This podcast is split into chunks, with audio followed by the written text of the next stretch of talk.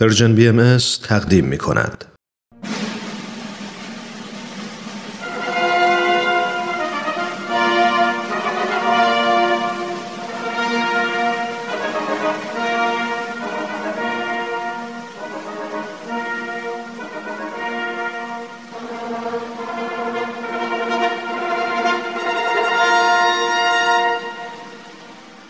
تاریخ به روایت مورخ من کتاب تاریخ نبیل رو از ترنم دوستم گرفتم که بخونم. این کتاب یه قسمت از تاریخ ایرانه که تا حالا نشنیده بودم. کتابو که باز کردم خود نبیل که اونو نوشته شروع کرد با من حرف زدن. خیلی عجیب بود. ولی خیلی هم برام جالب بود. این تاریخ یه بخش از کاری از گروه نمایش رادیو پیام دوست. تهیه کننده و کارگردان امیر یزدانی فصل دوم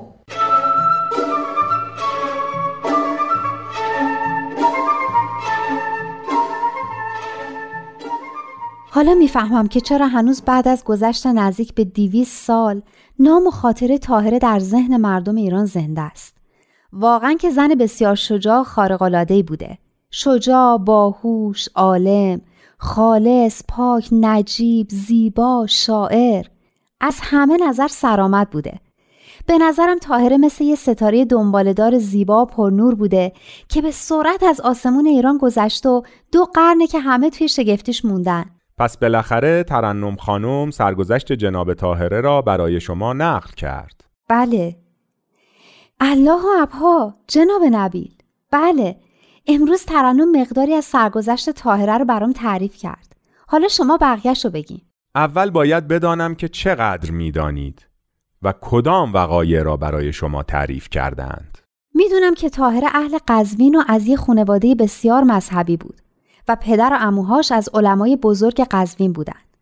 تاهره هم پیش اونا شاگردی کرد و خیلی زود از نظر علم و دانش و درک از همه اونا جلوتر رفت و با افکار شیخ احمد احسایی آشنا شد.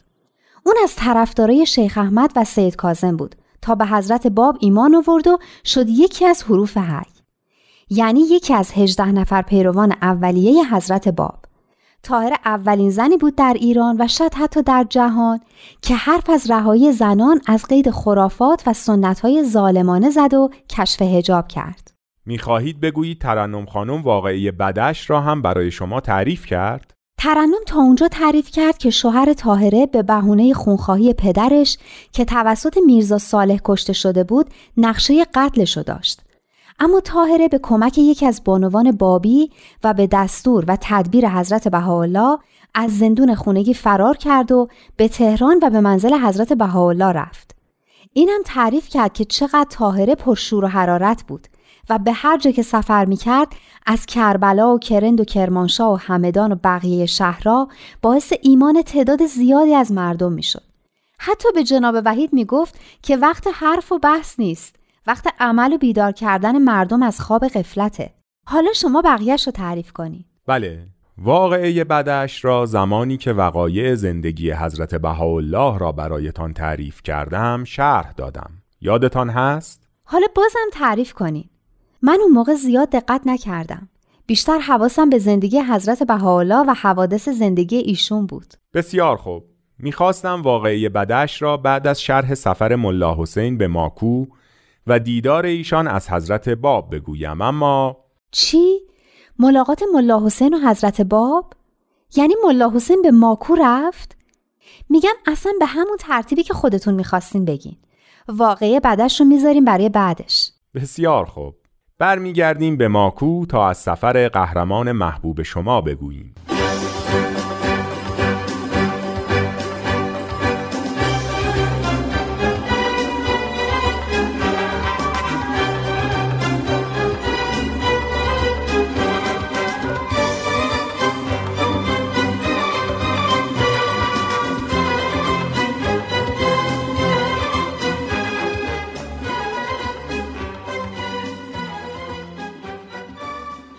حتما خاطرتان هست که چطور محمد شاه به دسیسه حاجی میرزا آقاسی به جای ملاقات با حضرت باب ایشان را به ماکو فرستاد و در آنجا زندانی کرد. پس از این ظلم بزرگ و آشکار طولی نکشید که بلایا و مصائب از در و دیوار بر سرش ریخت و ارکان سلطنتش را متزلزل و امنیت کشور را مختل کرد. یعنی چطور شد؟ اولین اختشاش و سرکشی از خراسان شروع شد و به بقیه نقاط کشور سرایت کرد. مردم قوچان و بجنورد و شیروان با سالار پسردایی شاه که حاکم خراسان بود و یاقی شده بود همدست شده بودند. شاه که در فکر فتح هرات بود مجبور شد به داخل کشور توجه کند و لشکر پشت لشکر به خراسان بفرستد. اما شورشیان به سرکردگی جعفر خان نامدار و امیر ارسلان پسر سالار همه را شکست می‌دادند و با بیرحمی هرچه تمامتر هر کدام از افراد قوای دولتی را که اسیر می گرفتند می کشتند. در این آشوب و بلوا ملا حسین بشرویهی در مشهد ساکن و به تبلیغ امر حضرت باب و هدایت مردم مشغول بود که شنید سالار قصد دیدار با او را دارد و می‌خواهد حمایت بابی ها را به خود جلب کند. عجب! تفلک بابی ها از خود شاه که در امان نبودن از دشمنای شاه هم در امان نبودن. بله ملا حسین که از دسایس سالار با خبر بود شبانه با نوکر خود قنبرعلی از مشهد خارج شد و پیاده به طرف تهران به راه افتاد. اما در اصل مقصدش این بود که به آذربایجان و ماکو سفر کند. و به حضور حضرت باب برود. بابی های مشهد تا از این قضیه با خبر شدند با انواع وسایل و اسباب به دنبال جناب ملا حسین روانه شدند. تا وسائلی را که تدارک دیده بودند به ایشان تقدیم کنند. اما ملا حسین نپذیرفت و فرمود من نظر کردم که تمام مسافتی را که بین من و مولای من فاصله انداخته است پیاده طی کنم و تا به نظر خود وفا نکنم از تصمیم خود بر نمی گردم. چقدر قشنگ. کاش می‌تونستم منم این مسافت رو پیاده طی کنم و خودم رو به جای ملا حسین بذارم. شاید هم یک روز این کار را کردید. باری هر چقدر بقیه اصرار کردند که ملا حسین اسب و توشه قبول کند قبول نکرد. حتی می‌خواست قنبرعلی را هم به مشهد برگرداند و خودش به تنهایی برود. اما آن نوکر با وفا از همراهی او دست بر نداشت و آنقدر اصرار کرد تا ملا حسین با همراهی او موافقت کرد. خوش به حال این قنبرعلی به هر حال این قضیه در هر شهر که ملا حسین وارد می‌شد تکرار می‌شد و ملا حسین هر بار اسب و هدایای بابیان آن شهر را نمیپذیرفتند تا به تهران رسیدند. جناب کلیم برادر حضرت بهاءالله برای من تعریف کردند که وقتی ملا حسین به تهران رسید با جمعی از یاران به ملاقات ایشان رفتیم. چه وجود مبارکی بود! مجسمه متانت و فضیلت و اساره مهر و محبت. میفرمود تا می توانید به امر مبارک خدمت کنید. ایمان و ایقان او به درجه ای بود که همه ما مطمئن بودیم که با قوت آن ایمان می تواند یکتنه و بدون هیچ کمکی امر حضرت باب را در شرق و غرب عالم منتشر کند. برای همینه که من انقدر ملا حسین رو دوست دارم. برای اینکه یه معجونی بوده از دو تا چیز عالی محبت و شجاعت. هر کس که او را می شناخت شیفته او بود. باری ملا حسین در تهران به ملاقات حضرت بهاءالله رفت و از آنجا عازم آذربایجان شد. به به. از دیدار حضرت بهاءالله تا دیدار حضرت باب. عجب سفری. گفتین می‌خواست به ماکو بره درسته؟ بله مقصد اصلی او ماکو بود. شب عید نوروز سال 1264 بود که ملا حسین به ماکو رسید. یه شب عید دیگه. عید قبلش حضرت باب در کاشان و در منزل میرزا جانی کاشانی بودن و دو تا عید قبلش رو شیراز و پیش همسر و مادرشون و حالا عید چهارم رو در ماکو زندانی بودن. ولی چه لذتی داشته ها. شب عید در حضور حضرت باب. واقعا یه کسایی مثل حاجی میرزا جانی کاشانی و ملا حسین چی داشتن پیش خدا که یه همچین سعادتی نصیبشون شد؟ اینکه خالصانه حاضر به فدا کردن جان در راه محبوبشان بودند و هر دو هم عاقبت جانشان را فدا کردند.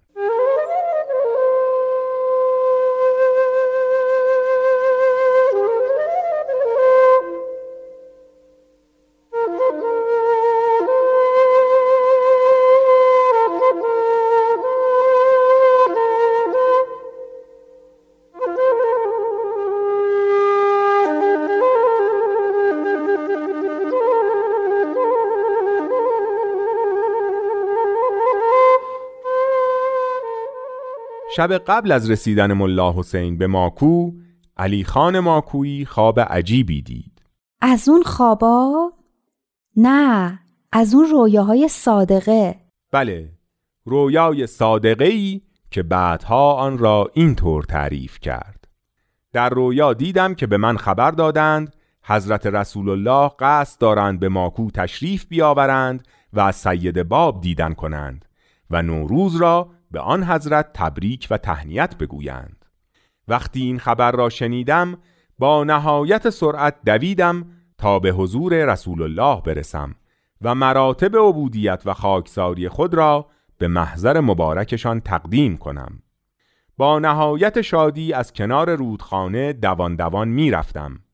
بعد از اینکه از میدان دور شدم به پلی رسیدم. دیدم دو نفر دارند به طرف من می آیند.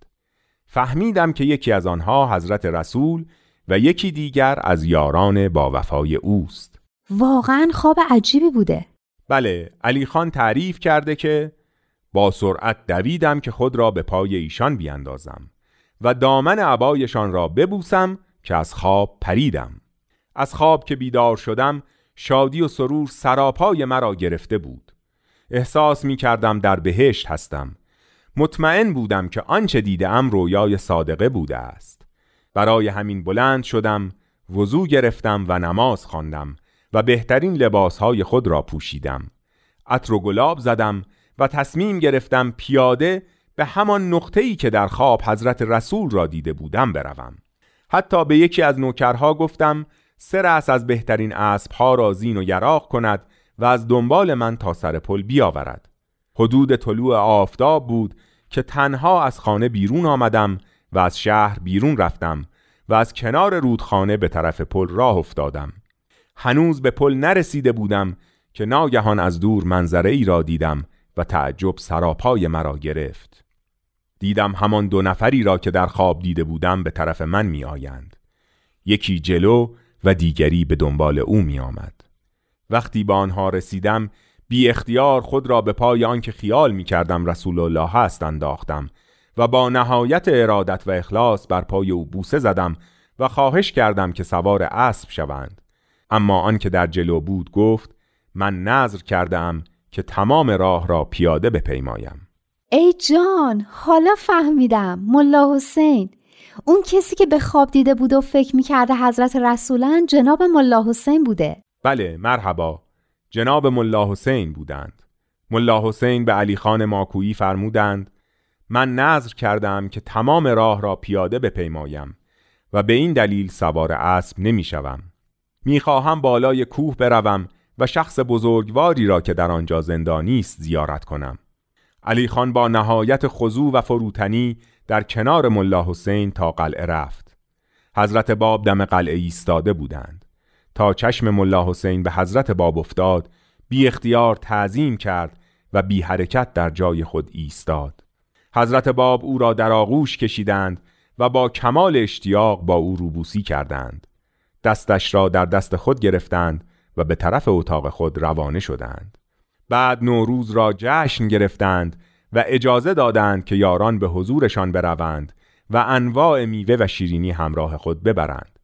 حضرت باب به دست خود از آن میوه و شیرینی ها به یاران می‌دادند. سکوت کرده اید. دوست نداشتید از آن میوه ها و شیرینی ها میل می کردید؟ خیلی. عید نوروز به نظر من خودش یه روحانیتی داره. برای همین فکر می کنم نوروزی که در حضور حضرت باب باشه دیگه چی بوده. من اگه بودم روی زمین بند نمی شدم. راست می‌گویی توصیف نکردنی است. باری حضرت باب چند دانه سیب به ملا حسین دادند و فرمودند که آن میوه های لذیذ را یکی از یاران از عرض جنت مخصوصا برای نوروز برایشان فرستاده است. عرض جنت؟ عرض جنت میلان بود درسته؟ میلان ایران که نزدیک تبریزه. بله مرحبا. تا آن موقع به جز سید حسین یزدی و برادرش سید حسن کسی اجازه نداشت شب را در حضور حضرت باب و در قلعه ماکو به سر ببرد. اما علی خان آن روز به حضور حضرت باب رفت و عرض کرد اگر اراده شماست که ملا حسین شب را در قلعه بماند به هیچ وجه مانعی نیست. من از خود هیچ اراده ای ندارم هرچه بفرمایید اطاعت می کنم. تا هر وقت میل داشته باشید ملا حسین می تواند در قلعه بماند.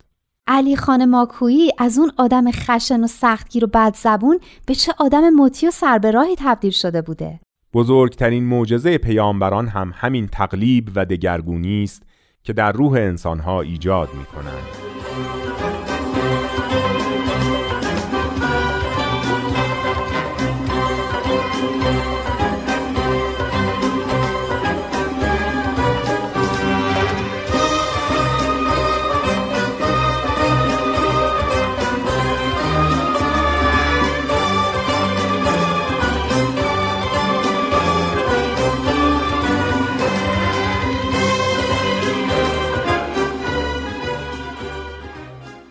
باری یاران حضرت باب پشت سر هم و دسته دسته به ماکو می آمدند و بدون هیچ مانعی به حضور ایشان می رفتند. به به چشم حاجی میرزا آقاسی روشن که فکر می‌کرد پیروان ایشون جرأت نمی‌کنن پا به منطقه سنی نشینی بذارن که دشمنی کهنه با شیعه ها دارن.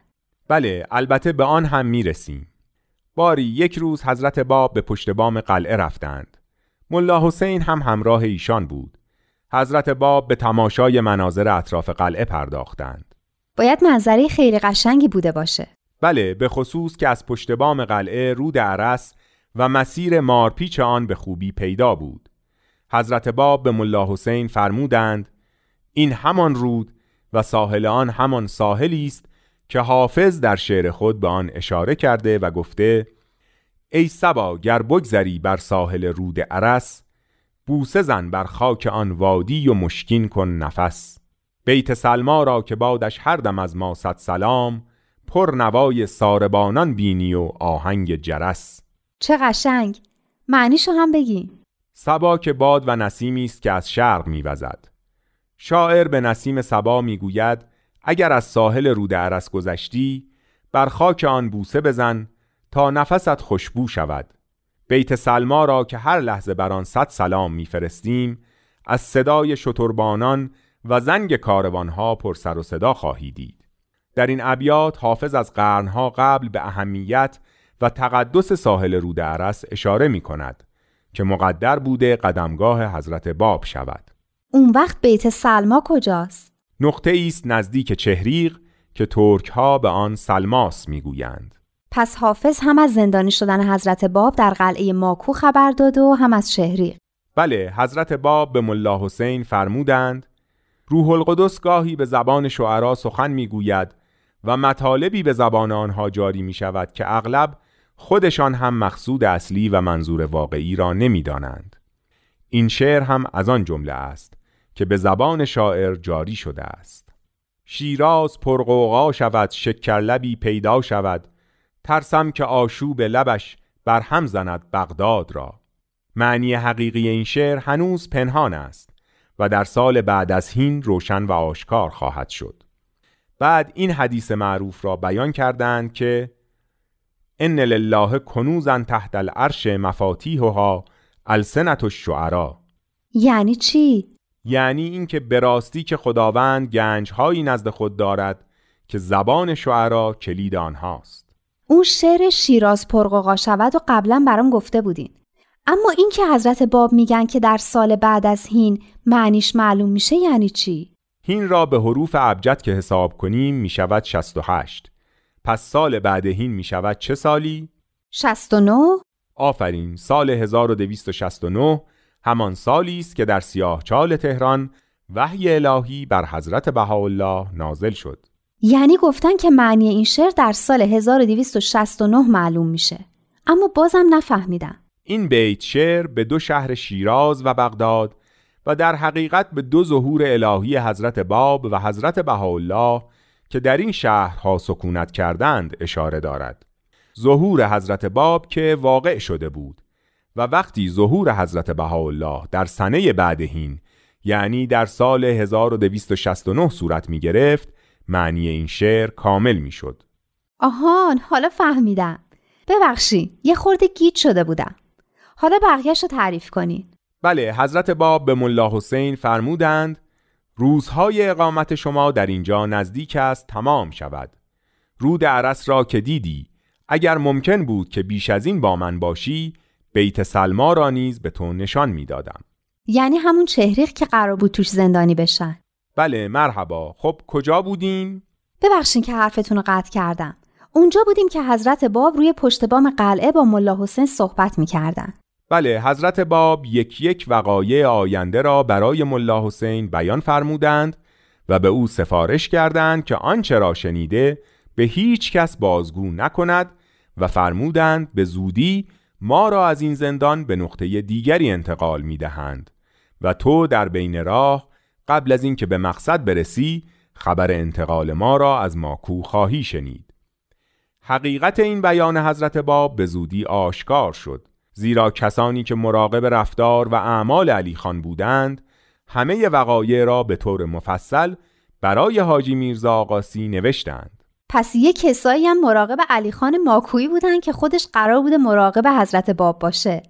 دست بالای دست بسیار بوده. بله وقتی شما مقامی را نه به سبب شایستگی بلکه به سبب مهارت در سیاست بازی به دست آورده باشی و وقتی بدانی همیشه ادهی مترست هستند که به همان وسایل تو را از مسند قدرت پایین بکشند هرگز به هیچ کس اعتماد نمی کنی و برای دوست و دشمن مراقب می‌گذاری کاش ایران ما طور دیگه اداره می‌شد